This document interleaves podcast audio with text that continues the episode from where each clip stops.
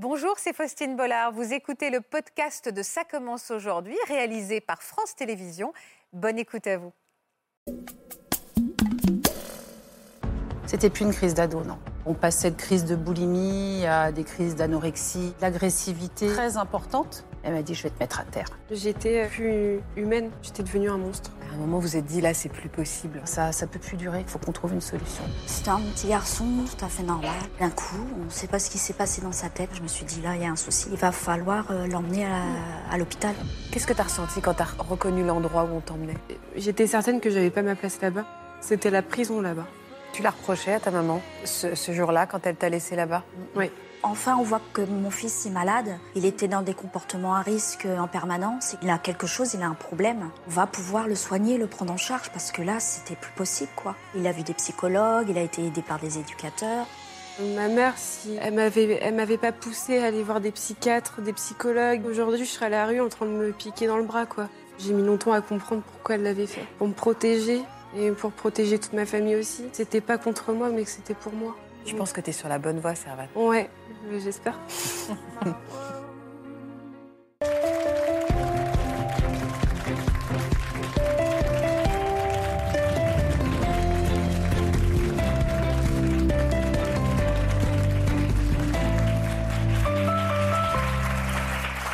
tous et merci de nous être toujours aussi fidèles. Ce sont encore des témoignages rares et importants que nous allons découvrir ensemble aujourd'hui, ceux de trois mamans qui se sont retrouvées totalement démunies en voyant leur fils ou leur fille devenir violent et dangereux. Trois mamans qui ont dû prendre une décision terrible pour des parents, faire interner leur enfant dans un hôpital psychiatrique contre sa volonté. Une décision évidemment difficile, mais aussi un déchirement et un traumatisme pour toute la famille. Et c'est de cela dont on va parler ensemble avec ces mamans, avec ces familles, mais aussi avec les principales intéressées, des jeunes femmes qui ont été internées sans leur consentement et qui aujourd'hui ont fait bien du chemin, vous allez le voir. Merci à elles, merci à tous de nous faire confiance. Bienvenue dans Ça commence aujourd'hui.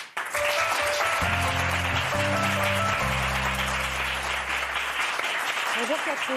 Bonjour. Vous faites partie de ces mamans dont je parle aujourd'hui. Merci pour votre courage. Merci de venir bien accompagner. Est-ce que vous me présentez les deux ravissantes jeunes femmes qui vous accompagnent aujourd'hui? Alors Servane, la principale intéressée. D'accord. Voilà. Bonjour Servane. Bonjour. Et Marine, ma fille aînée. À vos côtés, je voudrais qu'on accueille Anne. Bonjour Anne. Bonjour. Vous allez bien? Oui, ça va, merci. Et votre fille Loïse. Bonjour Loïse. Bonjour. C'est pas de vous dont on est venu parler aujourd'hui. Loïse. Vous allez nous parler de qui, tous les deux, toutes les deux? De mon fils, De donc de mon fils. frère. Voilà. Quentin. Quentin. À vos côtés, un autre couple mère-fille. Bonjour Isabelle. Bonjour. Bonjour Elodie. Bonjour.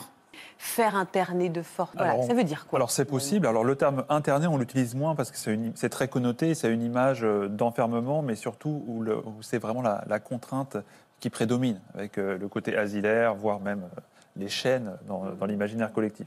Alors que les soins sous contrainte, c'est vraiment des soins, mais qui sont imposés à la personne. Alors dans des locaux qui sont sécurisés, où la personne n'a pas toutes ses libertés, mais, euh, mais c'est quand même euh, un petit peu différent. Et le, on peut faire interner quelqu'un quand c'est dans son intérêt, alors pas tout seul, c'est un, un collège, des médecins, euh, la famille, le- ce qu'on appelle le tiers, qui peuvent mettre en place une procédure Mhm. pour hospitaliser la personne contre sa volonté. Alors, on va revenir un petit peu sur votre histoire et se plonger aussi dans la, la petite enfance de Servane pour comprendre quel genre de petite fille c'était avant que les choses dégénèrent et prennent un mauvais virage. On retrouve ces images? Enfant, Servane est une petite fille joyeuse et espiègle. Très entourée par sa famille, elle est également la mascotte de ses grands frères et sœurs. Avec Marine, l'aînée de la fratrie, elle développe une relation privilégiée. Les neuf années qui les séparent font d'elle sa deuxième maman. Seule ombre au tableau, leurs parents divorcent alors que Servane n'a que 4 ans. Et si au départ ce chamboulement ne semble pas altérer son bien-être, au fil du temps, ce manque crée un profond vide en elle. La petite fille enjouée laisse place à la jeune fille mal dans sa peau, et à son entrée en sixième, Servane va rapidement devenir incontrôlable. Est-ce que tu as eu le sentiment, Servane, à un moment d'être incontrôlable? Oui. Vraiment? Ouais. J'ai été. euh, Je faisais ce que je voulais, quand je voulais. Je demandais l'avis de personne et ouais, j'étais incontrôlable. Par quoi les choses ont commencé? Euh, je sortais moins avec mes parents, enfin avec ma mère. Euh, je parlais moins aussi, je me livrais moins. Je souriais plus beaucoup. Ça a commencé euh, comme ça. C'était compliqué. Vous avez vu tout ça, Catherine? Vous avez vu un moment qu'elle glissait, votre fille? Alors oui, à l'entrée en sixième. Alors après, le- l'entrée en collège n'est jamais facile euh, voilà, pour un enfant. Euh, au départ, j'ai mis ça sur le compte de la préadolescence, on va dire, Oui, la crise d'ado, quoi. la crise d'ado, voilà. Et puis, au fur et à mesure, euh, au fur et à mesure, les choses ont commencé un peu à se à se- s'obscurcir, on va dire, où euh, Servane a commencé à avoir des problèmes de, de, de nourriture, elle faisait des régimes, euh, euh, ça a commencé comme ça, elle euh, s'enfermait dans sa chambre, dans le noir, toujours son casque sur les oreilles, on ne pouvait plus lui parler, et au fur et à mesure, la, situation s'est envenimée. On ne pouvait plus la toucher, on ne pouvait plus l'embrasser, on ne pouvait plus, on ne pouvait plus rien lui dire. On passait de crises de boulimie à des crises d'anorexie euh, violentes, euh, de l'agressivité très importante. Vous arriviez à avoir accès à lui parler ou elle Non. était dans le rejet total? Ah non, Ah oui. non, c'était euh, c'était un, un mur. Qu'est-ce que tu ressentais pour ta maman à ce moment-là? Euh, je l'aimais pas. En tout cas, c'est ce que je ressentais. Je, l'ai- je la détestais. Tu lui disais que tu la détestais? Oui. T'étais quoi? T'étais en cinquième, en quatrième, c'est ça? Ouais, cinquième, quatrième. Mais je lui disais que je l'aimais pas. J'étais dans le rejet euh, total. Ce qui est insupportable pour une maman. Vous avez des souvenirs particuliers de... Mm. Oui. Alors c'était en quatrième. Elle était en quatrième. Et euh, c'était un week-end, j'étais, euh, je me souviendrai tout le temps, j'étais assise à, à la table de cuisine et elle avait fait une crise, et très violente. Et là, elle s'est, euh, elle s'est appuyée le long du mur et elle m'a dit euh, T'es fatiguée hein J'ai dit Oui, je suis fatiguée, Sarah, je- j'en peux plus, je suis fatiguée. Il va vraiment falloir que ça change parce que c'est, c'est plus possible. Elle m'a dit Je vais te mettre à terre.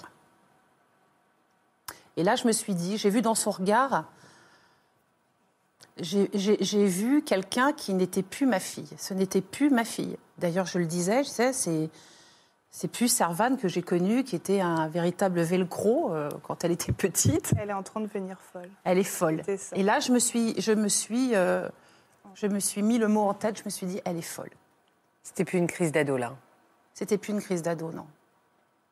On n'était plus du tout dans le, dans le, dans le caprice ou dans. C'était plus ça. On, a- on avait basculé dans autre chose. Mais je ne savais pas quoi. C'est ça le problème. Et personne ne m'aidait. Elle était violente avec vous aussi, Marine Oui. Parce que on parlait dans ces images de votre complicité. C'est vrai que vous étiez très complice.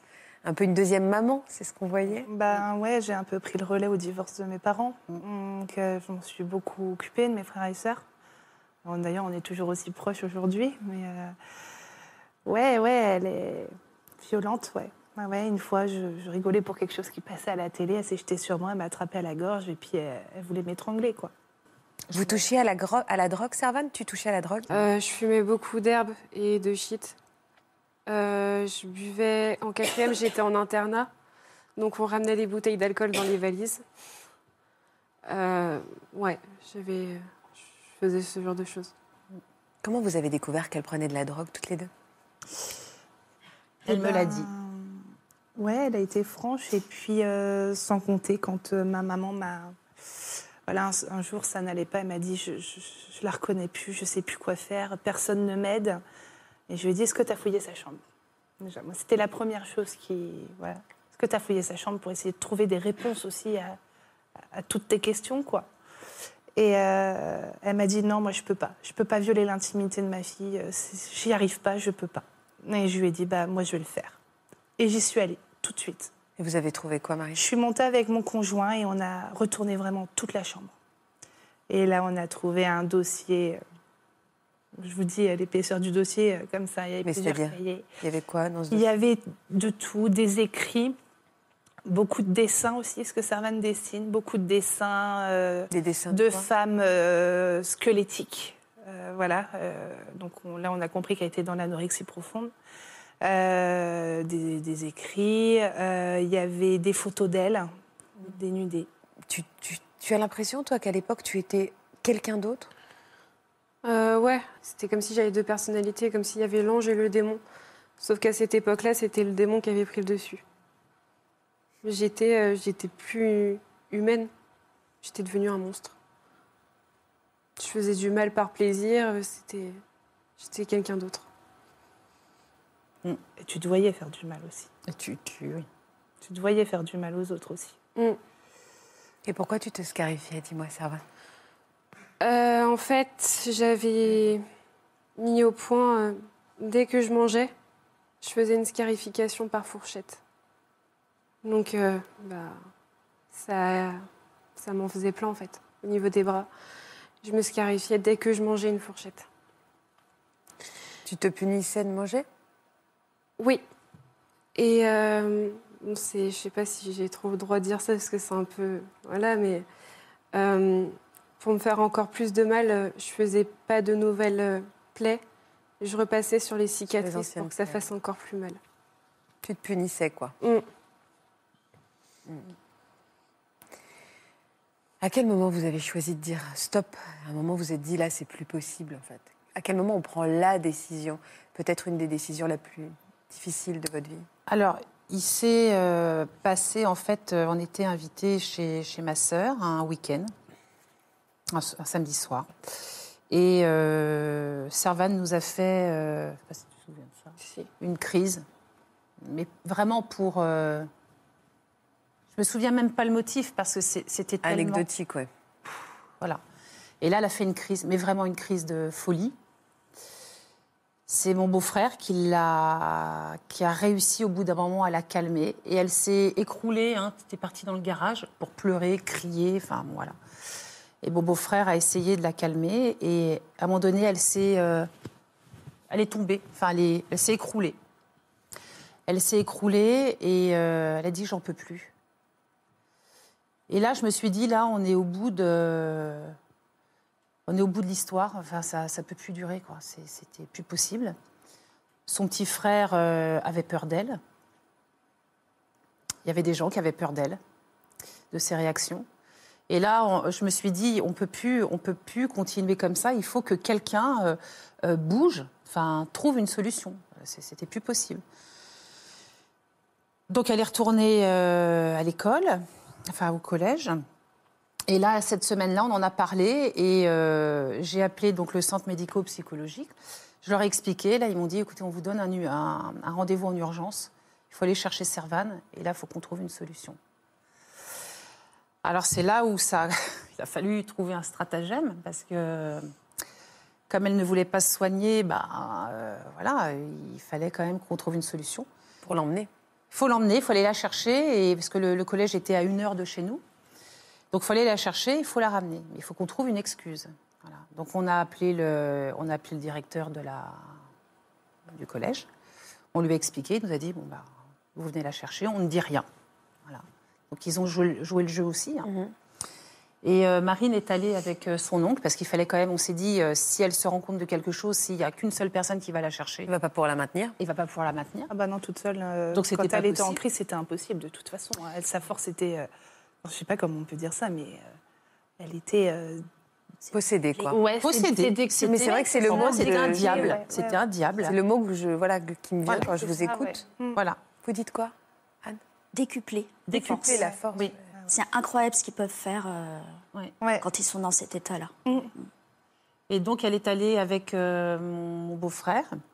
Et euh, donc, au départ, ben, voilà, Marine, c'est plus toi qui as vécu euh, les choses. Ben, Dans la voiture, en y allant, euh, oui, dans la voiture, en y allant avec mon oncle, euh, on appréhendait beaucoup parce que c'est pas facile. On savait euh, le dénouement, en fin de compte, euh, de ce qui allait se passer. Ça vient l'impression de la trahir aussi? Ah, bah oui. Bien sûr, je l'avais déjà trahi en fouillant euh, dans sa chambre et en trouvant son dossier.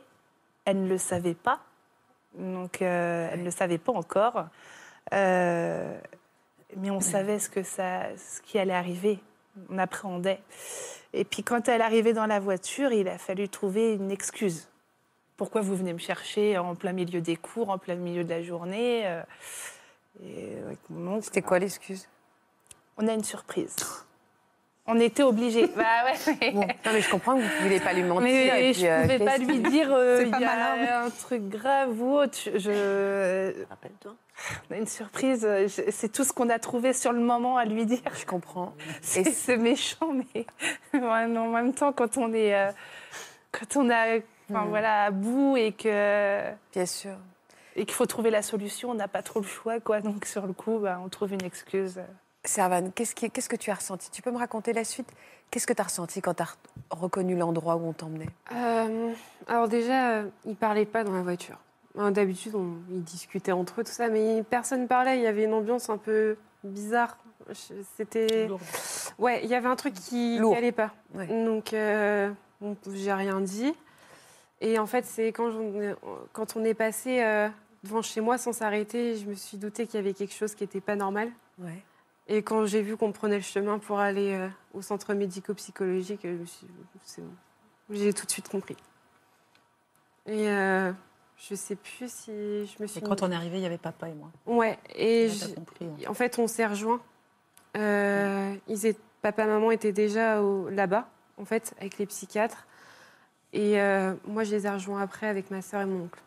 Et je crois que je me suis énervée très très fort. Mm. Il me semble. Tu étais en colère? Oui. Qu'est-ce que tu, tu leur as dit? Tu as voulu t'échapper? Euh, Oui. Oui, oui, mais c'est mon oncle et mon père, du coup, euh, ils restaient à côté d'elle pour la rattraper au cas où. Ouais. Ouais, Quelle- c'est- c'est- Quelle image tu te faisais d'un centre psychiatrique, médico-psychiatrique? Euh, je savais que les gens qui étaient là-bas n'étaient pas forcément fous comme on les voit dans les films avec les camisoles euh, enchaînées. Ou... Mais j'étais certaine que j'avais pas ma place là-bas. Euh, Pour moi, j'avais pas besoin d'y aller et j'avais pas envie d'y aller. Les gens là-bas euh, n'avaient rien à voir ensemble. Tu l'as reproché à ta maman ce, ce jour-là quand elle t'a laissé là-bas? Euh, Très longtemps, jusqu'à ouais, jusqu'à il y a peu de temps encore. Tu avais quel âge à l'époque? 13 ans. Tu as passé combien de temps dans ce centre? Deux semaines. Je suis sortie euh, deux ou trois jours avant mon anniversaire. Quand tu me dis que tu lui en as voulu encore jusqu'à peu de temps, c'est. C'est-à-dire qu'il t'a fallu lui pardonner quoi, en fait? Euh, pas lui pardonner, mais, Non, mais- juste euh, comprendre sa démarche. Euh, J'ai mis longtemps à comprendre pourquoi elle l'avait fait. J'ai compris qu'elle l'avait fait pour mon bien, pour me protéger et pour protéger toute ma famille aussi. Et que c'était pas contre moi, mais que c'était pour moi. Sauf que au- sur le moment, tu l'as pas compris comme ça. Pas du tout. Et elles se sont passées comment ces deux semaines? Euh, j'ai tout fait pour qu'il me vire, en fait. Mais je voulais pas être soignée, donc j'ai tout fait. Tout ce qui était interdit, je l'ai fait. Donc, euh, fait quoi? alors, euh, il n'y a pas le droit au contact physique là-bas. Alors, euh, moi, il y avait des garçons, donc forcément, bah, j'allais sur les genoux des garçons, je leur piquais leur suite, euh, enfin, ce genre de choses. T'étais dans la provoque, quoi. Toujours. Euh, quand on, on avait des salles de bain dans nos chambres, et les soignants n'avaient pas le droit de nous voir déshabillés, en fait. Donc, dès que j'entendais un soignant qui vous toquait à la porte pour voir si tout allait bien, moi, je faisais exprès d'ouvrir la porte et me trimballer dans la chambre. Voilà. Tu voulais te faire virer. C'est ça. Tout ce qui était interdit, je le faisais. Mais tu avais un traitement là-bas, médic- euh, chimique, un, des médicaments? Euh, pff, J'étais sous anxiolytique, mais en fait, ça faisait tellement longtemps que j'en prenais que. Ça te faisait plus rien? Ouais, non. Non. Ça me faisait plus. Non, ça me faisait plus effet. Mais Je alors, pense que ce qui a été dur aussi, c'est le fait euh, bah, de ne plus pouvoir fumer ni boire. Parce que du coup, ça l'a coupé dans ce... Sevré. Oui, de Bah force. ouais, ouais. Est-ce que j'avais pas encore 15 ans J'avais même pas le droit au patch euh, pour les fumeurs. Ils voulaient pas m'en donner. On n'avait pas le droit de sortir alors qu'on avait une petite cour avec euh, un panier de basket. Juste pour sortir, aller à l'air, enfin prendre l'air. Ils voulaient pas. Alors du coup, ça me faisait encore plus. euh, Tu te sentais en prison, quoi. Ouais, mais c'était ça. hein. C'était la prison là-bas. Alors, c'est pas... donc ça l'a pas aidé, en fait. Pas du tout. Même pire. Ça a été pire. Mais vous l'avez récupéré derrière, pire qu'avant? Oui. Mais complètement démunis, vous. Ah ben euh, oui. Parce que pour euh, vous, c'était une des solutions possibles, alors que là, des on éliminait cette solution. conscience. Mais elle euh, ça a été pire parce qu'elle était alors encore plus en colère, Contre vous, parce qu'en plus, vous l'aviez. Ah bah. bien donc, sûr, contre le corps médical. Alors, on ne pouvait pas l'appeler, on n'avait pas de contact, mais on pouvait appeler l'équipe médicale pour prendre de ses nouvelles. Et au bout de 15 jours, je suis tombée sur une infirmière qui, euh, je demande de ses nouvelles, et elle me dit, euh, Madame, euh, votre fille n'a pas de problème, ce n'est juste qu'un problème d'éducation. Là, je lui dis, Madame, je vous souhaite jamais de passer ce que je suis en train de passer. Voilà. Je vous permets pas de me dire ça. J'ai quatre enfants. Ils ont été éduqués de la même façon. Ma fille a un problème. Un enfant qui est euh, mal éduqué ne se scarifie pas, ne fait pas tentative de suicide, ne provoque pas sa mort, tout simplement. Donc je lui dit, je vous interdis de dire ça. Voilà. Donc ils l'ont laissé sortir. Alors là, ça a été euh, pire que tout. Ça a été pire que tout. On a, euh, elle était quand même sous médicaments pour euh, essayer d'apaiser les choses, mais en fait, avec l'anorexie, ben, on sait que ça, ça fait un peu dérailler le ciboulot, hein, entre guillemets. Donc elle ne dormait plus, donc ça la rendait encore plus dingue. Euh, Comment vous avez trouvé la solution là de ce que vous me décrivez? À quel moment il y a un peu de lumière qui, euh, qui est la apparue? lumière, Ouais. c'est pas vieux, hein. il y a six mois. Il y a six mois, qu'est-ce qui s'est passé il y a six mois? Parce que c'est vrai que quand je vois Servane qui a autant de recul sur son histoire, qui en parle posément, intelligemment, on a du mal à imaginer que c'est encore mois, si récent. Mais il a commencé à avoir un petit, petit mieux. euh, en fait, quand mon fils est né, Mm. elle a été méchante toute la grossesse avec moi parce qu'elle m'en voulait de ce qu'on avait fait. Euh, et c'est quand elle a vu mon fils, mon premier, que Elle est devenue tata. qu'elle est devenue tata, qu'il y a eu un mieux. En tout cas, m- moi, c'est comme ça que je l'ai ressenti. Ouais. Mm. Toi aussi, tu vois les choses comme ça, Servane? Ouais. Quand Nathan est né, euh, moi j'étais trop heureuse. Pourtant, j'y avais dit à ma soeur, je lui ai dit de toute façon, ton fils, je l'aimerais pas. Je vais, je vais l'entraîner avec moi dans ma chute et il- quand il sera plus grand, et je Ah, T'as l'aimerai. été dur, hein Ouais, Mm. très, Ouais. très Qu'est-ce qui fait que c'est quand tu l'as porté dans tes bras, ce bébé, ta- l'amour a été plus fort que ta colère? Bah, je me suis dit, euh, ce petit bébé, il a rien demandé.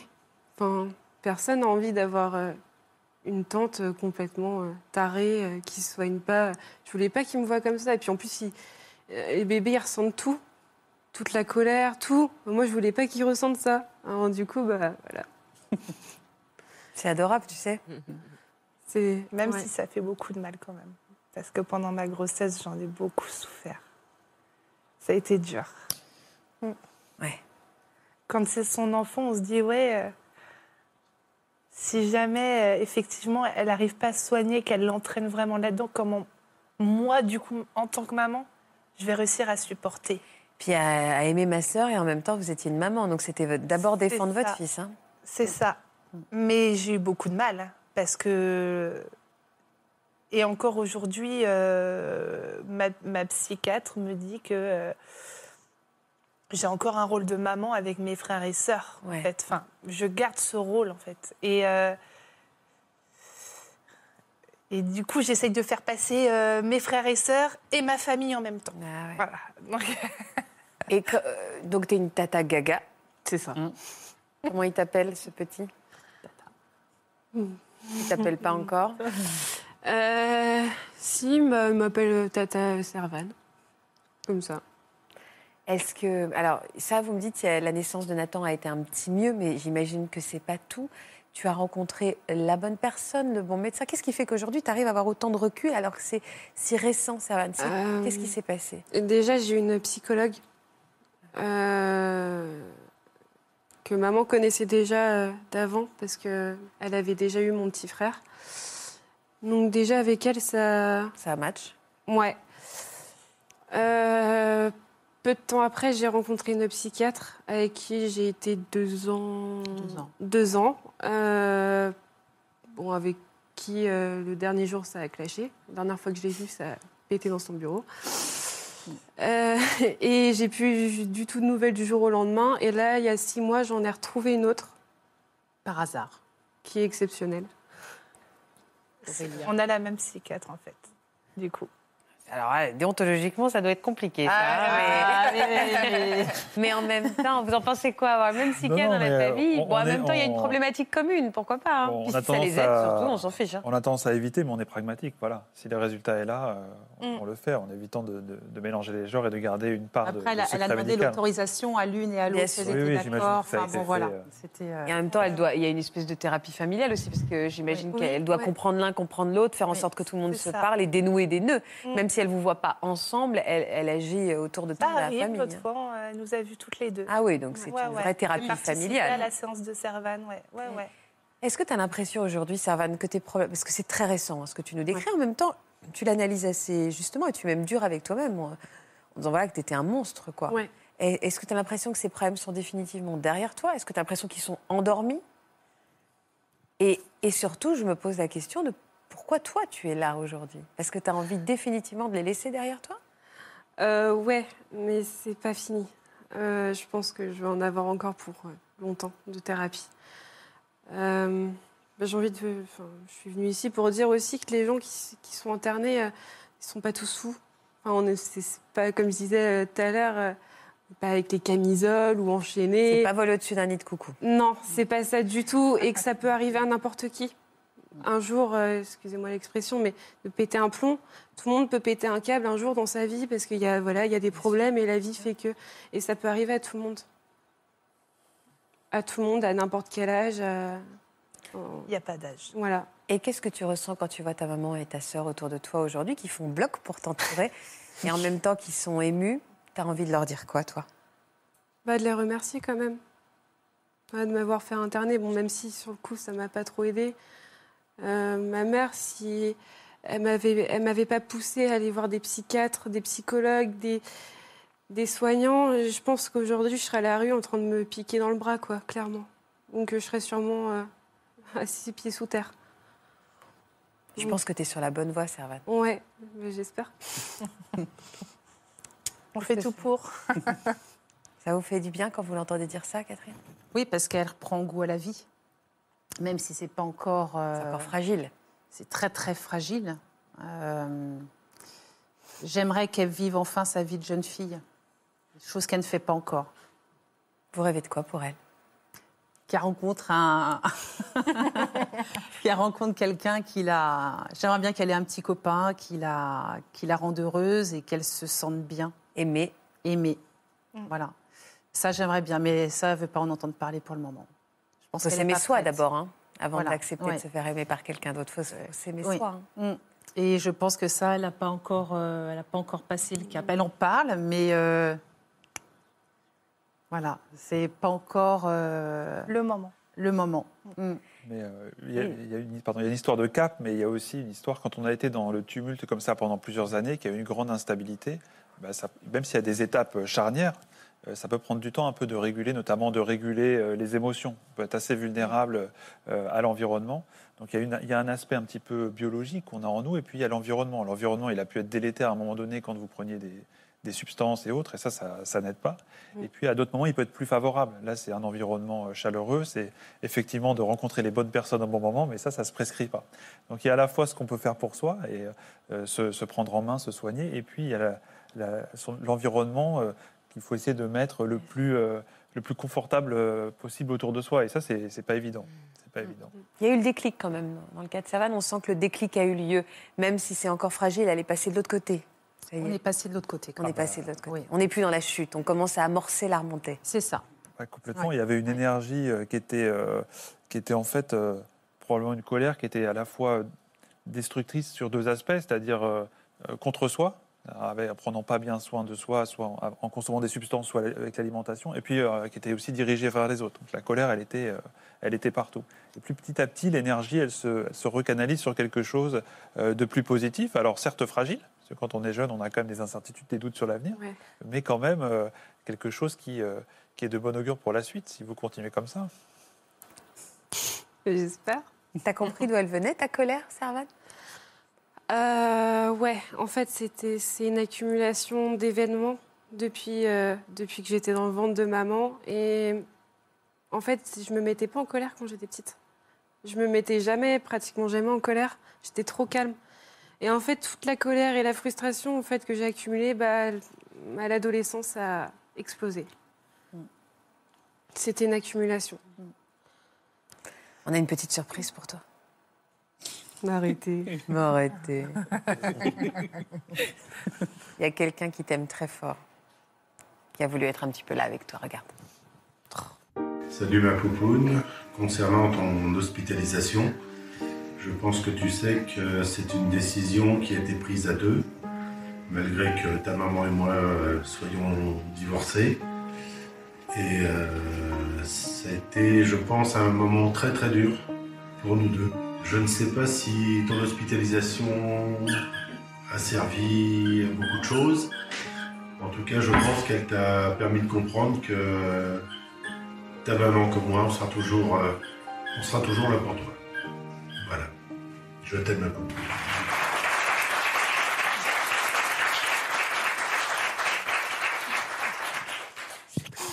C'est vrai que c'était un message fort que t'envoyais tes parents, peu importe leur séparation. Quand il s'agissait de prendre une décision aussi lourde soit-elle, ils faisaient bloc. Au-delà de tout, c'était tes parents. Mhm. C'est aussi ça. Mhm. Ça a servi comme message. Mhm. Et ouais. Et je crois qu'il y a ta sœur qui s'écroule. Ouais. Ouais, ouais, Vous en aviez gros sur le cœur aussi, hein, Marine. ouais, ouais, ouais. On en a bien bavé, ouais. Ça fait du bien de parler? Un petit peu Oui, ça remue des choses, mais ça fait du bien. Ça fait du bien, ouais. Ça fait euh, du bien de remettre euh, des mots sur certaines choses qu'on a essayé d'occulter. Ouais. Euh, voilà, moi, je, ouais, ça fait du bien. Parce Qu'est-ce que vous ressentez, C'est dur pour les mamans, mais c'est aussi dur pour la fratrie. Bah, bien sûr. Très, très dur pour la fratrie. C'est très frais hein, pour toutes les deux. Votre, votre garçon, votre frère, euh, il n'est pas là aujourd'hui et ça date d'il y a quelques mois en fait. Est-ce qu'il y a des Euh, points communs déjà dans- en- en- en- dans- entre l'enfant qu'il était et, et ce que vous voyez ou ce que vous avez entendu de l'histoire de Servan, Anne? Euh, Quentin est complètement différent. euh, il ne parle pas. C'est un enfant qui a toujours été très introverti. Il a quel âge aujourd'hui? Aujourd'hui, il a 22 ans, presque D'accord. 23. D'accord. On le découvre sur ces images. Voilà, là, c'était il n'y a pas tellement longtemps. Donc, entre les photos d'aujourd'hui et les photos euh, de plusieurs années en arrière, c'est pas le même euh, garçon, déjà. Comment ça a commencé pour lui La descente aux enfers? Euh, bah, c'était un petit garçon, euh, voilà, tout à fait normal, euh, très proche de moi, très fusionnel, très doux. Et jusqu'à ses euh, 17 ans, à peu près, 16-17 ans, son entrée au lycée, hum, où là, il a commencé à, voilà, à changer un petit peu, à s'ouvrir. Moi, je trouvais qu'il s'ouvrait un petit peu plus, donc je m'étais dit, chouette, euh, ça y est, il, il avance un petit peu, il est moins, moins timide, euh, voilà. Moins fermé. Moins fermé, donc euh, j'étais plutôt contente de ça. Euh, il avait des amis, mais euh, voilà, très peu. euh, mais voilà, des- des- il s'entourait bien, donc j'étais plutôt rassurée. Je me disais que bon, voilà, il était euh, quelque peu normal quand même. euh, voilà. Et puis à partir de, de ses 17 ans, euh, il y a eu un, un passage à l'acte qui s'est passé d'un coup. On ne sait pas ce qui s'est passé dans sa tête. Il était jeune sapeur-pompier, donc Ouais. il était dans sa quatrième année pour avoir son diplôme. Et puis un jour, euh, je reçois un coup de téléphone de la caserne euh, me disant que le, le véhicule léger avait disparu. Euh, Est-ce que je savais si Quentin était là? Donc je fais bah oui, Quentin est là, mais qu'est-ce qui se passe? Elle me dit ben le véhicule léger a disparu de la caserne et on voudrait savoir si Quentin a passé la nuit chez vous. Je lui dis non, il était avec des amis, mais enfin moi j'étais loin de penser que ça avait un rapport avec Quentin. Donc elle me dit bon bah, je vais être obligée de porter plainte. euh, voilà, on ne sait pas qui c'est, mais on a une petite idée. Bah, je lui dis allez-y, euh, pas de souci. Et puis euh, dans le courant de la journée, euh, les gendarmes arrivent à la maison, perquisition. Enfin voilà, je me suis complètement, je me suis demandé ce qui se passait quoi. J'étais plus dans la réalité Bien sûr, euh, bien de sûr, mon sûr. domicile. Ils ont fouillé sa chambre Ils ont fouillé la chambre, ils ont retrouvé euh, voilà une batte de baseball, euh, des clés, des choses comme ça. Bon, euh, je me suis dit tiens, qu'est-ce qui se passe? J'en savais pas plus quoi. Donc garde à vue, ils l'ont emmené. Ah ouais? Voilà. Donc Et il avait je suis fait quoi? tombée de haut là. Il avait fait quoi, Quentin? Il s'est avéré que c'était lui qui avait pris euh, le VSL euh, de Le la véhicule caserne. léger pour faire quoi? Ouais. Ben, avec euh, deux autres amis, euh, bon, lui il était mineur, avec Ouais. deux, deux autres amis, ils avaient transporté, ils avaient fouillé voilà, les écoles, ils avaient pris des choses, ils avaient transporté dans le VSL, etc. Mauvaise fréquentation, quoi, un peu. hein. Mauvaise fréquentation, je pense, mais pas habituelle pour euh, pas habituelle du tout quoi pour Quentin. Donc j'ai pas compris. Alors je me suis dit bon, euh, voilà, c'est une erreur de parcours. euh, il a rencontré quelqu'un qu'il fallait pas. Et voilà, donc passage de l'adolescence, etc. Je me suis dit bon, je n'en ai pas, voilà, je, je l'ai soutenu. Je me suis dit ça va aller. C'est une erreur de parcours. Euh, ça peut arriver à tout le monde, euh, voilà. euh. Vous saviez, Loïs, vous faites une drôle de tête, la grimace. Vous saviez Euh, qu'il filait un mauvais coton, votre frère? Oui, je le savais parce que hum, j'avais appris euh, qu'il fumait de la drogue, du shit, euh, et que aussi il faisait euh, plein de, de bêtises. Et euh, il me- il m'en faisait part. Et donc, Ah, vous euh, n'étiez pas surprise, vous, pour le coup. hein. J'étais pas surprise et je voyais, je savais qui, qui, qui fréquentait, pardon. Et donc, euh, bah, je traînais aussi euh, avec eux. Donc, il m'a emmené un peu, il m'a un peu Ah, il vous a un peu embarqué. Et moi, euh, je me suis dit, non, je peux pas être avec lui, je veux pas. Donc j'ai stoppé. Mais je l'ai pas dit à ma mère parce que je voulais pas le trahir, je voulais pas. J'ai jamais eu de relation un peu fraternelle avec lui. J'ai pas reçu beaucoup d'amour de sa part, alors je voulais pas le trahir, je voulais qu'il m'aime. Alors j'ai rien dit. Vous aviez peur de lui un petit peu? Oui, beaucoup. Marine disait j'ai pu avoir peur de Servan.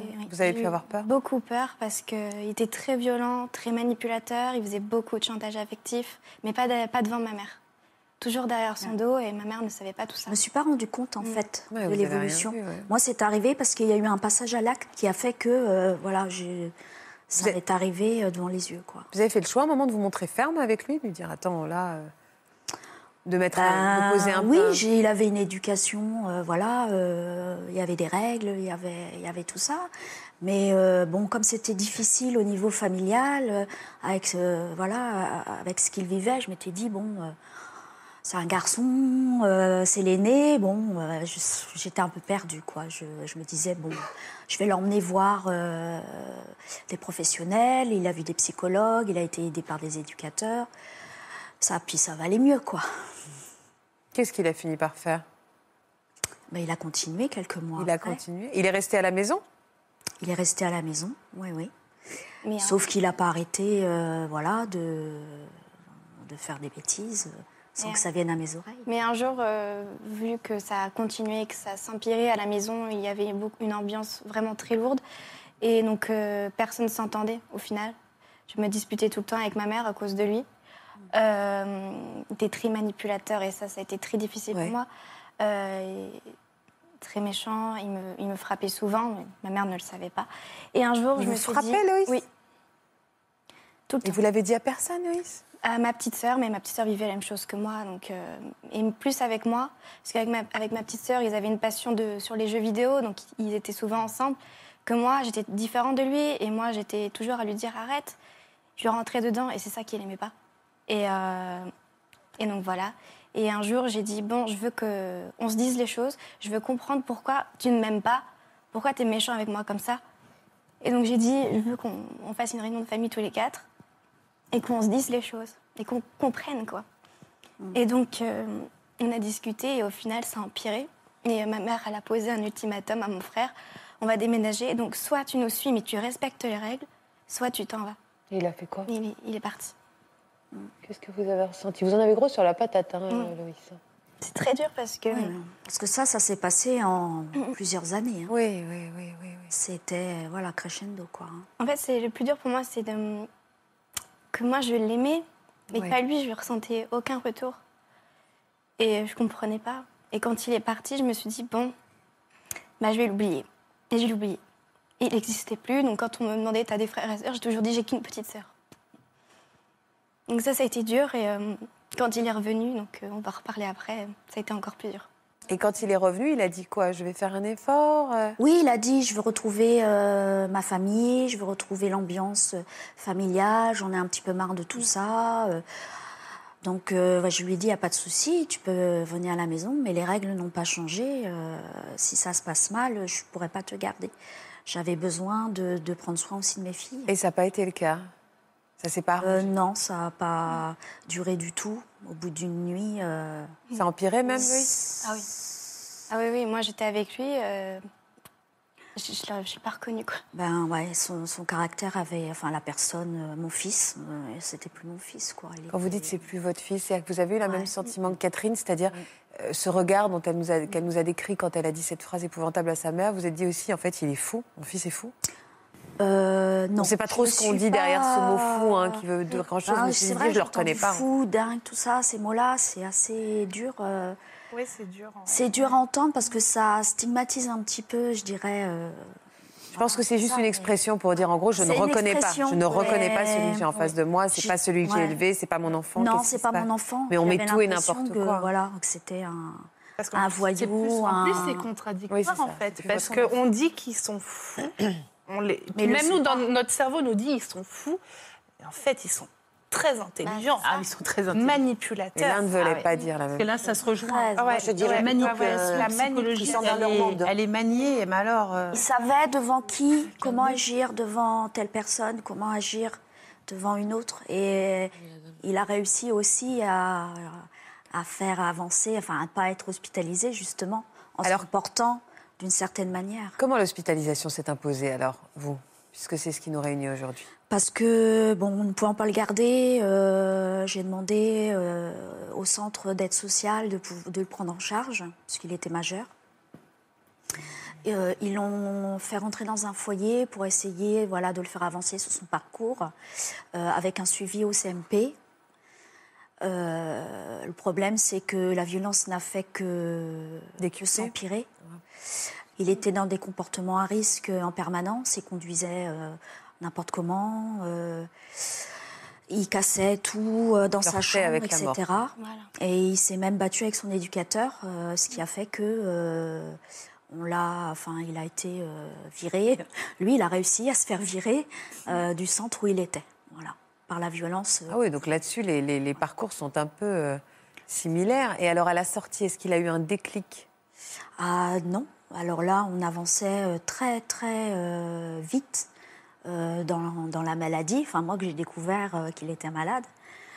Pourquoi on, a, posé un diagnostic sur ce qu'il avait, votre fils? Euh, Pas à ce moment-là. encore. C'est arrivé quand, le diagnostic? On l'a, bon, sortant du centre, il n'y avait plus de place pour lui. Donc, on l'a mis dans une maison de campagne. Et alors là, il s'est complètement marginalisé. Euh, là, il parlait plus à personne, il voyait plus personne. C'est là qu'il commençait à rigoler tout seul, à parler tout seul. Voilà. Et ça, ça vous a alerté euh, pour qu'il y ait un diagnostic qui soit posé, Loïs? Bah Là, on s'est dit qu'il va falloir euh, l'emmener à, l'hôpital, voir faire une évaluation. Parce qu'on on se disait qu'il y avait vraiment un problème, mais lequel, on ne savait, pas. On était loin. Et en effet, à ce moment-là, j'étais très, très, très seule. C'est que c'est quelque chose qu'on. Voilà, c'est une masse d'informations, de choses qu'on reçoit et on ne sait pas quoi en faire, quoi. Et qu'est-ce qu'on vous a dit alors, une fois qu'il a Donc, on l'a emmené à l'hôpital et le médecin psychiatre qui l'a vu, parce que là, il était en pleine crise de violence. Mm. Euh, donc, euh, ils ont dû le maîtriser. Euh, il a été hospitalisé. Et puis, au bout de deux jours, on m'a rappelé en me disant Ben non, Quentin, il est sortant. C'est un conflit familial pour lui. Il a dit, il fait ça pour que vous vous occupiez de vous, de lui. Euh, la même chose, hein. qu'il va falloir peut-être mettre du cadre dans tout ça, que voilà, j'avais certainement pas bien agi euh, sur certaines choses. Bien sûr. Euh, donc là, j'ai eu le même, voilà, j'ai eu la même réaction, mais vous m'avez pas, enfin vous ne connaissez pas. Comment vous pouvez me dire que que j'ai mal fait mon, mon, mon boulot de maman. à un moment ou un autre de l'histoire, la faute des parents ou la faute de la mère. Un moment, quoi qu'il arrive dans l'histoire, la, mère a toujours, la mère aura toujours cette responsabilité avant qu'on en arrive finalement à la vérité de On se sent responsable déjà euh, énormément de tout, parce qu'on se dit on a raté quelque chose dans l'éducation malgré tout on a raté quelque chose. Est-ce que vous avez pu espérer une énorme crise pour qu'il soit pris en charge quelque part? Est-ce qu'à un moment vous vous êtes dit, il va falloir que ça soit spectaculaire Alors justement, en sortant euh, de l'hôpital, euh, je ne voulais pas le reprendre chez moi parce que là, il avait des symptômes, euh, voilà, il avait des rires immotivés, il avait des symptômes qui, pour moi, j'ai commencé à faire des recherches, je me suis dit, là, il y a un souci. Donc je me suis fait aider par le centre d'aide sociale qui m'a mis en contact avec une association qui s'appelle l'UNAFAM c'est une, association d'aide aux familles euh, des malades psychiques. Et grâce à eux, j'en ai su un petit peu plus sur euh, ce que pouvait euh, ressentir Quentin à ce moment-là. Et c'était quoi? Des hallucinations, des voix qu'il pouvait entendre. euh, voilà. Donc, euh, et je me suis dit, mais oui, mais euh, c'est vrai, ça ressemble à ce que je peux voir comme symptôme. Euh, et je me suis dit, bon, euh, bah maintenant, je vais attendre. Je vais attendre qu'il se passe quelque chose dans cette chambre, puisqu'il avait réintégré sa chambre d'urgence. Je vais attendre qu'il se passe quelque chose. Je vais être présente au maximum euh, pour lui. Et le jour où il se passe quelque chose, je vais alerter tout le monde, quoi. Et là, on va peut-être m'aider et le prendre en charge. Et c'est ce qui s'est passé. Un jour, je suis arrivée. Il avait tout cassé dans la chambre, mais tout cassé en miettes. hein. Euh, donc, quand je parlais de force décuplée, euh, je me suis demandé euh, comment il a pu faire pour, euh, pour faire ça, quoi, tout seul, sans, sans matériel, sans rien. Il avait arraché tous les fils électriques de la pièce. Donc là, je me suis dit, oulala, danger. C'était un immeuble. Donc j'ai appelé tout de suite la personne qui s'occupait de moi au sein de l'UNAFAM. Elle m'a dit, il faut appeler les pompiers, son médecin qui le suivait, et on va faire groupe euh, pour l'emmener euh, aux urgences. Donc c'est ce que j'ai fait. On a appelé les pompiers. Ils sont arrivés, j'ai montré la chambre, et Quentin était ressorti à ce moment-là de sa chambre. Alors euh, il errait beaucoup, il, bon, il partait, voilà. Et les pompiers ont réussi avec beaucoup de douceur, euh, et puis ils les connaissaient, puisqu'ils les avaient fréquentés plus jeunes. Avec beaucoup de douceur, ils sont arrivés à, à le faire monter dans, dans le camion, lui expliquer qu'il fallait qu'il l'emmène, euh, qu'il y avait danger, voilà. Et moi, j'étais restée à l'écart avec, euh, voilà, avec la personne de l'UNAFAM. Une fois arrivé aux urgences, euh, ils l'ont fait rentrer, et moi j'attendais, et il s'est échappé des urgences. Oh là là. Ouais. Mm. Il était très intelligent. Il s'est échappé des urgences, donc euh, j'ai réussi à, à le faire attraper par les pompiers qui partaient à ce moment-là. Enfin, il y a eu plein de circonstances qui Ouais, ont ouais, fait que sûr. ça aurait pu vraiment ne pas marcher. Ils l'ont rattrapé. Il a pu voir un médecin psychiatre hum, qui, qui, qui m'a con- convoqué après euh, et euh, qui m'a dit, Madame, alors je me rappellerai, mais toute ma vie, je crois, Madame, votre fils est malade. Et là, je crois que je l'aurais embrassé, je l'aurais serré dans mes bras, j'ai j'ai dit, ah merci, merci. Ouais, bien sûr. C'était, Enfin, je savais des plus. mots. Enfin, on met des mots. Enfin, on voit que mon fils est malade. Il a quelque chose, il a un problème, et qu'on va pouvoir le soigner, le prendre en charge, parce que là, c'était plus possible, quoi. Je me suis, mais vraiment, euh, on m'a tendu la feuille pour signer euh, l'hospitalisation, la demande d'un tiers. euh, je l'ai signé, mais pour moi, c'était un sauvetage. Et il, a il est resté Voilà. combien de temps à l'hôpital? Il est resté six mois en hôpital fermé. Il est sorti D'où il s'est sauvé également, d'ailleurs. Et il est resté, bah là, il est toujours en hospitalisation obligatoire. hein, euh, il n'a il a pas le droit de quitter euh, le centre. Il vit à la maison maintenant et il va en, en centre de jour. Et il va mieux, Loïs? Vous avez l'impression qu'il va mieux, votre frère? Euh, oui, c'est sûr qu'il va mieux. Après, pour moi, c'est pas le même en fait, parce que il est content, il est heureux, il me parle, il s'intéresse à moi. Et moi maintenant, c'est l'inverse. Moi, je veux plus m'intéresser à lui en fait. Je, je, lui- je lui en veux beaucoup. J'ai du mal à lui pardonner et, et j'arrive pas à avancer en fait quand il, ce qu'il est chez nous. Et je, j'arrive pas pour l'instant. Ouais. Il me faut encore du chemin. Mm. Florian? Bah oui, c'est- difficile parce que vous l'avez dit, il y, a, il y a plusieurs points communs, mais la, la famille est, est- est très démunie par rapport à ça parce qu'elle identifie des choses, mais elle n'a pas toujours toutes les clés pour prendre les, les bonnes mesures. Moi, ce que je trouve incroyable, c'est c'est ce... qu'est-ce qu'il faut pour que ces enfants soient, enfin, soient pris en charge? Mm. C'est-à-dire que dans, dans ces deux histoires, ce qui m'étonne, c'est l'errance, le temps avant de poser un diagnostic, le soulagement des parents qui disent en fait, je ne savais même plus vers qui me tourner pour faire comprendre que mon enfant avait un problème, était malade. Ah, Alors ça c'est terrible et c'est pas admissible dit comme ça. Maintenant en pratique c'est des fois un petit peu plus complexe parce qu'on oppose deux choses, qui est euh, la contrainte des libertés, c'est-à-dire hospitaliser quelqu'un contre sa volonté et euh, le, consentement en soins et sa liberté individuelle. Donc c'est euh, c'est des fois un petit peu un petit peu délicat et on est parfois obligé d'attendre des faits un peu majeurs. Alors euh, Oui, style dégradation euh, de la chambre. Un, un adulte qui est un petit peu isolé, qui, euh, qui vivote, pour qui on est inquiet, c'est des fois pas un critère suffisant. Alors ça n'explique pas tout, parce que là, il y avait d'autres indices qui auraient pu permettre d'agir un peu plus tôt. Mais il faut bien comprendre que c'est authentiquement difficile. D'une part, de, euh, de l'amener dans le lieu où on pourra faire la, la procédure. Là, c'était euh, la surprise d'aller au, au centre médico-psychologique. Là, c'était de l'amener aux urgences. Une fois que la personne est dans des urgences ou dans un lieu sécurisé, on arrive en général à mettre en place euh, les choses, mais il faut que les, les, les symptômes soient, on va dire, avérés et Assez importants. Il faut qu'il accepte aussi de se faire. euh, de se Ah, il est réfractaire aux soins. hein. En, en- Il est réfractaire aux soins. Il n'est pas malade. en psychiatrie, on a le droit d'hospitaliser les personnes contre leur volonté euh, si on estime qu'elles sont en danger et si on, on considère qu'elles ne sont pas capables de donner leur, euh, Leur avis. euh, leur un- L'autre point commun, c'est que ils seront- vous et enfin Servan et, et votre fils, euh, au moment de la crise, ne s'apercevaient pas forcément qu'elles étaient en grande difficulté. Ils disaient, pourquoi on m'amène, pourquoi on me prend, ils ne me comprennent pas.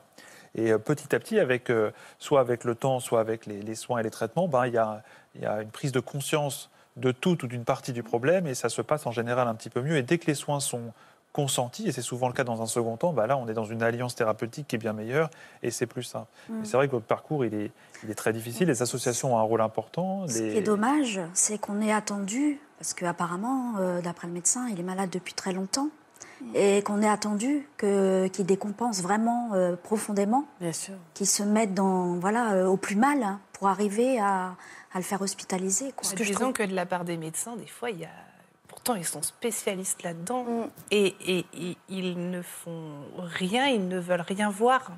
C'est, c'en est gênant parce que la, la famille, elle essaye de sauver la personne qu'elle aime et en face, elle n'est pas écoutée. Elle n'est pas entendue.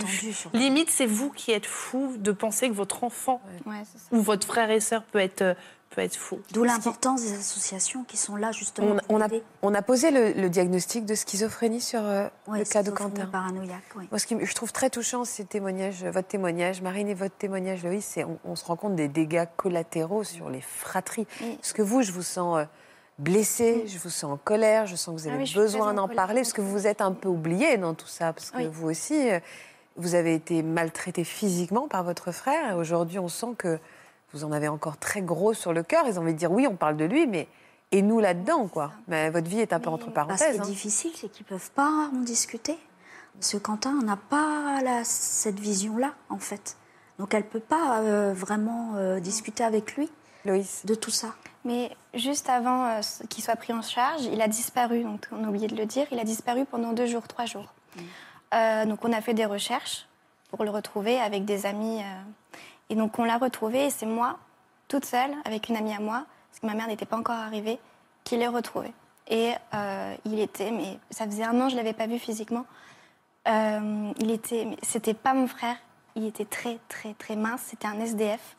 Euh, les dents noires, mais noires. Les yeux gonflés, euh, les yeux remplis de colère. euh, des, des vêtements troués. Et il marchait, mais euh, comme un zombie. Et je le vois au loin. Alors là, je, je m'effondre. Je me dis, mais c'est pas mon frère, c'est pas possible. Qu'est-ce qu'il a pu faire Moi, j'ai dormi dans un lit au chaud, j'ai mangé. Et je me plaignais de, de rien. Et lui, il a rien eu de tout ça et je enfin, j'ai culpabilisé. Et quand il m'a vu, il m'a dit mais tu fais quoi là? Tu fais quoi? Pourquoi tu es là? Et donc ma mère est arrivée et c'est donc c'est là aussi qu'on. Vous ressentez quoi aujourd'hui pour votre frère, Loïs Je l'aime. Je suis vraiment heureuse qu'il va mieux. Qui, mais euh, j'ai encore cette colère euh, en moi. Euh, pourquoi tu m'as fait ça? Pourquoi tu m'as détruite? Je me suis oubliée dans cette histoire parce que pour moi maintenant je suis l'aînée. Même s'il a trois ans de plus que moi, je suis l'aînée.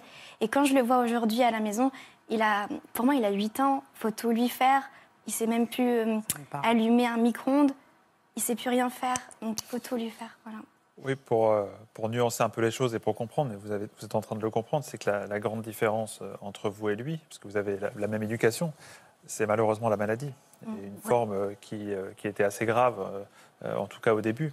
Et la lecture via la maladie permet aussi de, de réinterpréter les choses et de les recomprendre différemment Mm. et apaise beaucoup. Alors il peut y avoir la colère de ne pas avoir repéré certaines choses plus tôt, hein, pas, pas forcément de vous, mais des médecins qui ont, qui ont peut-être agi avec un certain délai. Mais là maintenant, la, la, la- la lecture de votre histoire et de la sienne, elle doit vraiment se faire euh, sous l'angle de la maladie. Non pas que sa, sa vie se résume à une maladie, ce n'est pas une maladie, hein, c'est votre frère qui est atteint d'un trouble schizophrénique. Mais, euh, mais ça, quand même- ça permet quand même de comprendre un certain nombre de choses et de ne pas le mettre sur le registre de, de l'amour ou de la volonté. De C'est plus mais compliqué de la que ça. maladie, oui, C'est ce que dur j'essaye de faire. Mais ça a de telles conséquences sur sa vie terrible. à elle. c'est- ah oui, à fait. qu'évidemment c'est compliqué.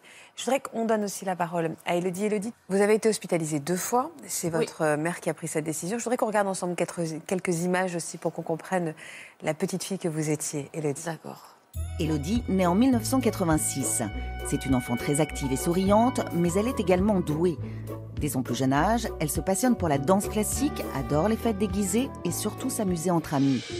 À l'adolescence, ses parents divorcent. C'est un premier coup dur pour la jeune fille qui commence alors à devenir très anxieuse. Elle trouve cependant du réconfort auprès de sa meilleure amie et enchaîne les sorties. Pourtant, derrière ce sourire, Élodie cache un profond mal-être. C'était quoi ce profond mal-être, Elodie? Ah, oh, pardon. Mais euh, ça va. En fait, euh, il s'est passé. Enfin, ça fait partie hein, de cette phase maniaque et de toute cette maladie qui a suivi. Donc, le divorce et la séparation de mon père. Donc, euh, à ce moment-là, il m'explique qu'il ne peut plus me prendre dans les bras, que je suis trop grande, que voilà. C'était l'anéantissement total, en fait. Et c'était les prémices de la phase maniaque et qui a généré de- des sorties. Dans les sorties, il pouvait y avoir beaucoup de choses, de l'alcool et, et d'autres choses. Et de là, malencontreusement, ça a déclenché le- la maladie bipolaire. Qu'est- Qu'est-ce que ça veut dire être bipolaire? C'est quoi la maladie? Alors, bipolaire, ça veut dire deux pôles. C'est quand le moral se dérègle. Le moral, il fluctue normalement dans la vie de tous les jours, mais chez certaines personnes, c'est trop marqué. Donc, euh, il y a des, des fois où le moral est trop bas, c'est la dépression, c'est le pôle dépressif. Et des fois, c'est trop haut, ce qu'on appelle le pôle maniaque et le pôle d'excitation. Et donc, les personnes peuvent avoir des moments où elles sont très déprimées, des moments où elles sont trop excitées, trop joyeuses. Mais violemment. C'est pas... Ça peut être violent. Ah, ça Ah oui, c'est très violent, autant pour monter que descendre et remonter, quoi. Vous faisiez des choses un peu folles quand vous étiez très haut C'était surtout, surtout la vitesse euh, avec la voiture. Mais après, il y- il y avait... C'était... euh, Elle dormait pas? Oui, je dormais pas. euh, Vous l'avez vu arriver, Isabelle, cette maladie, cette, euh, Pas du tout. cette fragilité, Non. Isabelle Pas non du Au départ, non, parce que ce qui, Ah, ce qui nous a trompé un peu, c'est qu'Élodie euh, aimait la vie. C'est vrai qu'elle aimait sortir, beaucoup, euh, faire la fête. C'était une fille de nuit. Et euh, c'est- ça a été un mélange.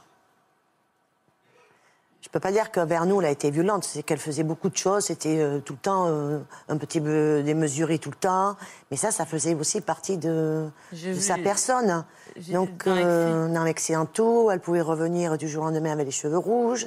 Elle pouvait, bon, bah, c'était plus habillée pareil, de toutes les couleurs. Bon, voilà, c'était. euh, oh, c'était toujours, voilà, soit tout, tout enfoncé avec euh, plutôt très euh, fermé, ou alors après c'est l'inverse, des couleurs, euh, tout va après, bien. on n'a pas senti venir Voilà. ces- Mais enfin, euh, la crise en elle-même, parce qu'il faut savoir que euh, suite à la première crise, hein, quand elle me fait hospitaliser, je suis restée enfermée un mois dans, dans l'aile fermée. Donc là, pour moi, j'étais en prison. J'avais tellement peur des patients que je demandais qu'on m'enferme dans ma chambre la nuit. Comment vous l'avez vécu alors? Ça, Terrible. ça a été le- Terriblement. Ça a été une horreur. Euh, C'est votre point commun à tous d'ailleurs, euh, enfin en- en- Quentin aussi, mais euh, cette hospitalisation qu'on vit très mal et qui malgré tout, même si ça se passe pas bien, est un déclic dans le fait d'aller mieux. euh, oui, oui, d'accord. Mais bon, sauf qu'on sort avec des traumatismes. Moi, je suis sortie de là-bas avec de gros traumatismes. Ah ouais. psychologiquement. Euh, euh, ouais, oui, oui, parce que faut quand même pas- parce que après cette aile fermée de un mois, j'étais quand je- on passe où j'ai été dans l'aile ouverte, mon hospitalisation a duré trois mois. Oui. Mais en fait, le pire, c'est que dans, dans l'aile fermée, en fait, c'est pas de porte. il y a- on a droit à plus rien. En fait, on n'a rien. Voilà, on est là. On est dans une chambre. Et de peu que certaines patients nous fassent. Il y a des gens qui font peur. Mais c'est cas de le dire, pas parce qu'ils sont méchants. Mais on ne sait pas ce qu'ils peuvent faire. Et en même temps, c'est un soulagement pour les familles. hein, euh, Euh, alors, c'est mais- une aide. Dans, dans les pays où il n'y a pas de lieu d'hospitalisation, euh, c'est dramatique. Donc, c'est important que quand c'est vraiment la crise, on puisse avoir ces lieux-là. Pour, juste euh, pour le, le côté privation de certaines choses, le téléphone, les appels, il y a aussi besoin souvent, dans un premier temps, de diminuer les stimulations sensorielles et d'être un peu au calme. Et c'est pour ça qu'il y a ce côté euh, un peu Isolant. austère, isolant. Euh, sinon, euh, c'est pas parce qu'on est hospitalisé contre sa volonté qu'on n'a pas le droit hein, de communiquer, d'avoir des visites. Mais des fois, c'est des règles qui s'imposent et on ne peut pas, on ne les a pas dans un premier temps, c'est vrai. Mais c'est parce que quand ça se passe, en fait. Et puis même, par contre, les parents, moi, ce que je souhaiterais dire, c'est qu'on leur dit quand même de faire les papiers. Euh, mais euh, il n'est pas du tout expliqué quelle sorte de soins ou qu'est-ce qui va se passer pendant cette hospitalisation. C'est vrai. Oui, alors c'est euh, oui, parce que des fois on peut avoir aussi des, des craintes majeures. En fait, quand il y a un trouble du comportement, parce que aussi l'autre point commun, c'est le, comportement qui s'est modifié. Après, les raisons derrière, on voit qu'elles sont très différentes. Euh, il y a euh, la préoccupation de ne pas, passer à côté de quelque chose euh, d'organique, c'est-à-dire de ne pas dire c'est de la psychiatrie alors qu'il y a une crise d'épilepsie, qu'il y a de la prise de toxiques. Donc il y a en général un bilan assez complet, sanguin classique, hein, et des fois une imagerie cérébrale, un scanner ou une IRM. Ça, c'est pas pour faire le diagnostic psychiatrique, c'est pour euh, éliminer d'autres causes qui existent hein, chez le sujet jeune, une tumeur, euh, plein de choses qui peuvent expliquer les troubles du comportement. Donc c'est des examens simples et ça, ça me surprend par contre qu'on vous ait pas dit ce que c'était parce qu'en général, il n'y a vraiment Non. rien à cacher. Même moi, euh, euh, j'ai signé, c'est sûr, on m'a bien fait comprendre pour le, le bien de ma fille, il fallait le faire. Euh, ce que je reproche aussi, c'est que quand vous sortez, il n'y a personne. Alors à la limite, on, on vous dit, ben, votre fille, elle est bien, on va s'occuper d'elle. Quand vous sortez, mais vous, vous êtes seul au monde, vous vous trouvez dans la rue. Donc euh, la première fois, euh, ce que j'ai fait, c'est arriver sur le parking, mais j'ai hurlé à la mort, hurlé. Il fallait que ça sorte parce que toute cette pression que j'avais eue de toute la journée entre la chercher, la faire interner, tout ça, je me suis retrouvée toute seule devant la voiture. Et bien même moi, je me suis fait peur parce que j'ai hurlé, j'ai pleuré, me- j'étais comme ça. Je suis vite montée dans la voiture, j'ai dit va-t'en parce qu'on va t'enfermer à toi aussi. voilà, c'est pas compliqué. Et c'est dommage parce qu'on n'a personne à qui parler ou quelqu'un nous dire voilà, euh, euh, calmez-vous, même voilà, quelqu'un qui nous dit calmez-vous, ça va aller, je sais pas. Aussi une aide, il y a, aucune- besoin d'aide pour être Vous prenez un traitement aujourd'hui, Elodie Voilà. Depuis combien de temps Sept ans. Et vous allez mieux? Comment vous allez aujourd'hui? Bien, très bien. Ça fonctionne, mais ça met du temps. Vous comprenez la- finalement les décisions de votre mère de vous faire euh, hospitaliser avec du recul? Oui. Ça n'a pas toujours été le cas. Mais euh, la seule chose que je sais, c'est que, que ce soit ce moment-là ou les autres, elle a toujours été présente. Parce que, mine de rien, c'est un combat qu'on a mené, mené toutes les deux. Euh, quand euh, je suis sortie de l'hôpital, elle est bien venue me chercher pour m'amener chez elle. Vous voyez, donc j'ai su faire la part des choses. Mais ça, ça avait le temps, par contre. Ouais, hein, il faut avoir du recul. à- C'est ce que disait euh, en disant voilà. aujourd'hui je me rends compte Parce que, que mais à voilà, l'époque entre ce qui s'est passé et aujourd'hui, voilà, ça a été quand même Ouais, euh, un long parcours. Voilà. À la limite, on a même. euh, bon, la deuxième fois qu'elle s'est fait interner, quand même, c'est parce que son papa est décédé. Donc, on a eu en plus des événements dans la vie qui ont fait que ça l'a refait un peu chuter, parce qu'ils sont fragiles. Donc, après, il a fallu redépasser cette, euh, cette étape, a été difficile.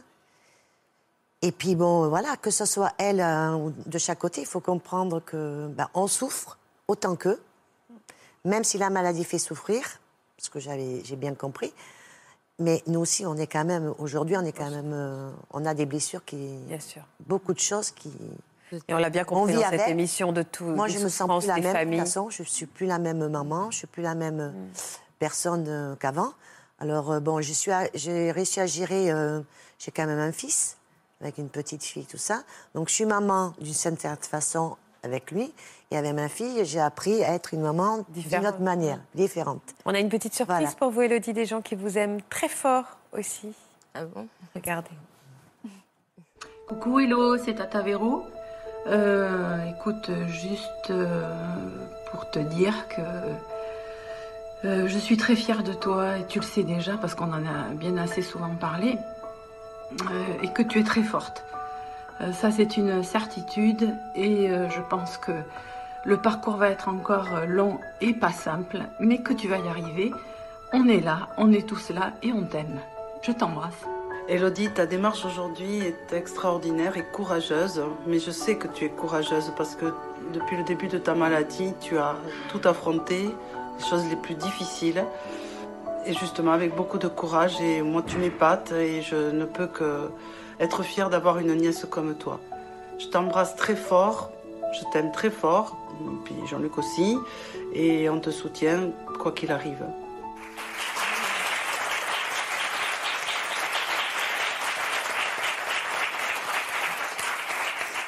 C'est vraiment ce que je retiens de cette émission, à quel point c'est une affaire de famille, un combat que vous menez tous auprès de celui ou celle qui souffre. Merci en tout cas d'avoir eu le courage de venir aujourd'hui en parler. Sincèrement, honnêtement, parler, ça fait du bien, ça fait avancer. Et j'imagine toutes ces familles qui vont vous regarder, vous trouver courageux dans votre combat et peut-être prendre des décisions qu'il faut prendre. et, euh, et à qui vous allez donner de l'espoir. Et c'est important. Merci beaucoup à tous, en tout cas. Vraiment, merci à tout le public de Ça commence aujourd'hui, à vous, Florian, de nous avoir accompagnés. Tout de suite, Daphné sur France 2. Je vous donne rendez-vous demain, même heure, le matin déjà, et l'après-midi. Je vous embrasse. À demain. Vous aussi, comme nos invités, venez témoigner dans Ça commence aujourd'hui. Vous avez vécu votre plus belle histoire d'amitié avec quelqu'un issu d'un milieu totalement opposé au vôtre. Par amitié, vous avez totalement changé de milieu social. Avec le recul, vous regrettez d'avoir idéalisé cet ami qui vous permettait de fréquenter un autre univers. Si vous êtes concerné, laissez-nous vos coordonnées au 01 53 84 30 99 ou par mail ou sur le Facebook de notre émission.